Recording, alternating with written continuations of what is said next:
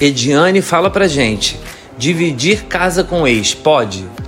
Pode, por que não poderia? Tudo depende, né? Depende de quem é o casal, depende de como foi esse término, como está sendo essa separação. Se for uma separação onde ambos chegaram à conclusão de que não é legal mais estarem juntos, de que o relacionamento em si afetivo acabou, mas a amizade continua, por qual motivo que você não pode manter dividindo ali um apartamento, um espaço com essa pessoa? Eu não vejo problema nenhum. É, assim, eu também não vejo problema nenhum, na verdade. E inclusive já tive é, uma experiência, não comigo, hum. é, que é o que faz eu ter uma certa reticência nessa hum. minha resposta de que não tem problema, que pode sim. Minha reticência vem do fato de que é, muitos anos atrás eu tive um namorado e esse namorado dividia o apartamento com o ex dele. Eles tiveram 11 anos de relação. Depois essa relação acabou e eles uhum. continuaram dividindo o espaço, cada um no seu quarto, usando áreas, as áreas comuns da casa e dividindo conta, né? É... Só que o que, que acontece? Isso, isso é muito bom, muito bem, enquanto hum. as pessoas envolvidas não é, começam outros relacionamentos sérios. Por quê? Quando um dos dois que estão dividindo casa, já tendo sido casados e não sendo mais, arrumam alguém, hum. uma namorada, um namorado, e começa a ficar sério a ponto de aquela terceira pessoa passar a frequentar a casa porque namoram deles. Sim.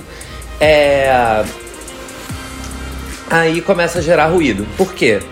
Ou quem tá chegando vai perceber algumas coisas de hábitos comuns que acabaram se mantendo, é, rotinas que eles tinham juntos e que não, enfim, o relacionamento tendo acabado, as rotinas permanecem, ou que aqueles é, ou a cara feia da outra pessoa que de alguma forma sente um ciúminho ainda, resquício de ciúme é, daquele que já foi, né, o seu par. Então, é, quando, quando a vida de cada um dos envolvidos começa a andar para frente, é onde eu acho que os problemas podem começar a ocorrer. No meu caso, eu era alvo de ciúme do ex do meu, do meu namorado uhum. é, e eles moravam na mesma casa e complicou bastante a minha vida. É, mas é como você colocou, eu acho que às vezes é mais uma questão para quem está entrando, pra, pela dificuldade de compreender como assim você mora com teu ex. É do que às vezes necessariamente as pessoas.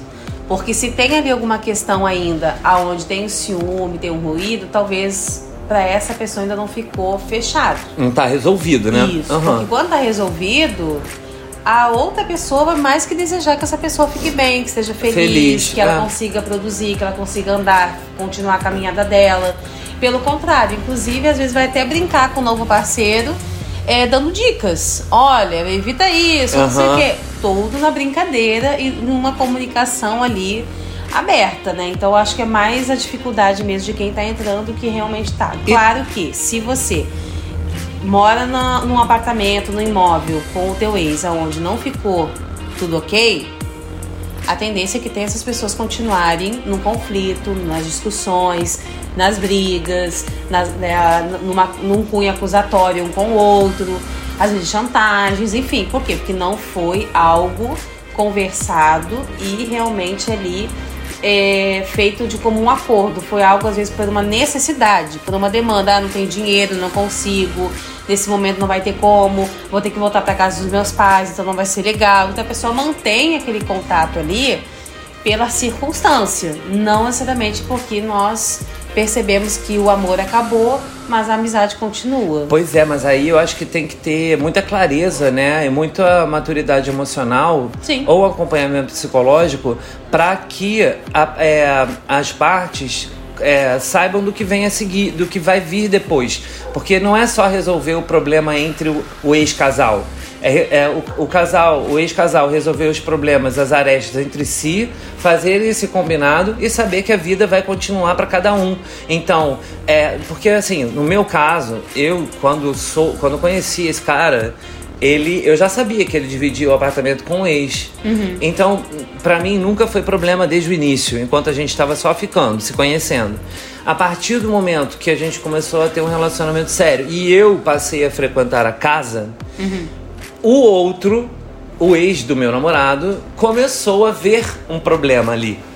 Então, é, eu era a pessoa, a terceira pessoa chegando, mas eu não cheguei com problema. É, quem teve problema foi o um maluco lá, o, tal do Antônio. Sim. Que, é, tipo assim, é, resolveu criar casa comigo. Deu nome. É, ah, eu boto o nome porque, enfim, é, é, não é o nome de quem eu me relacionei. É o nome, é o nome do, do ex é, lá. Tem tantos Antônios na vida, Ah, é né? muito Antônio. É, esse, esse eu não indico pra ninguém, mas tudo bem. Só não vamos falar o sobrenome, não. tá, gente? Só fica o primeiro nome. Eu nem vou falar que é Moreira da Costa. Mentira, não é. não é, não é não. A gente tá ligado que ninguém quer é, usar a imagem dos outros, é, não é? Não. Mas, mas foi uma. E assim, é claro que eu fui contornando os problemas uhum. conforme eles iam acontecendo. E a pessoa que estava comigo, que estava ali dividindo o apartamento, também tá, começou a atuar para resolver os problemas. Mas ficou, ficou muito óbvio, claro, que, é, que tinha uma tensão ali. E eu acho Isso que essa tensão acontecer. atrapalhou, tá? O, o relacionamento. É, pode acontecer às vezes, assim, não só pelo fato, talvez, de ter um ciúmes, como também às vezes pode ser o fato de, de colocar assim, poxa, ele já tá lá com outro, né? E eu ainda tô solteiro. É. Né? Então uma, também tem uma isso. comparação competitiva. Isso, uma competição, talvez até inconsciente, não é nem na maldade, mas eu sinto logo, eu tenho uma reação, né?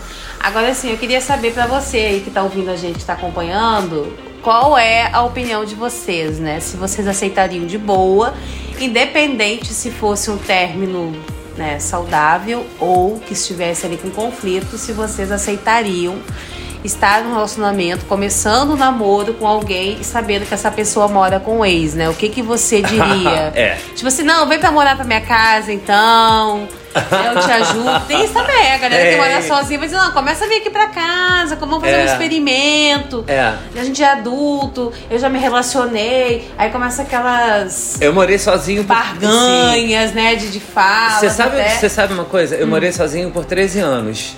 É, na época que eu comecei a, a namorar esse cara que teve essa situação acontecendo, é, depois de um tempo eu comecei a não querer muito ir para lá. Só que eu não morava sozinho ainda, eu morava na casa dos meus pais. É, o que, que fizemos? É, eu falei: bom, eu vou alugar um apartamento, vou me mudar da casa dos meus pais e você pode vir comigo caso queira. Aí, tá vendo? E aí foi isso que foi feito. E aí, tipo, quando a gente de fato passou a conviver, nem seis meses, ah, não, nove meses durou. Olha, achei um tema de. Olha só, morar junto sem casar pode? Claro, aí tem um monte de co-living, é, gente que então. divide com amigo. Eu também já dividi com apartamento com amigo, mas uhum. não, não eu saindo de casa. Foi uma aventurinha com uma amiga. Hum. É, a mãe dela saiu de casa, ela ficou morando sozinha no apartamento. Mas é com amigos, eu digo é. no namoro, sabe? Vamos morar juntos, a pessoa que tá namorando. Ah. Que é comum, claro, você dividir apartamento, tá? mas hoje em dia os cursos, enfim. Eu tô me referindo no sentido de você começar a namorar alguém, nesse caso, poxa. Fazer vamos... um teste Isso, do convívio. Um test drive, entendeu? Test drive do convívio. É, Entendi. É? Vale. É eu não sei. É, isso é um bom é tema. É uma discussão. É um bom tema pro podcast, mas é, só pra gente passar a régua no, nesse, é, assim. A priori eu acho que não tem problema nenhum, mas eu costumo perceber que as pessoas não têm maturidade emocional para lidar com é, circunstâncias que não são básicas. Sim, e sem contar que você pode deixar a tua identidade lá dentro, né? Tipo assim, com perfume, começa a marcar território, né? Tem isso Tem, também. nossa, complicado. Mas enfim, vamos deixar para vocês julgarem, porque aqui nesse podcast eu sou o artista Eduardo Maciel. E eu sou a psicóloga Diane Machado. E aqui no podcast a gente sempre pergunta. E você responde.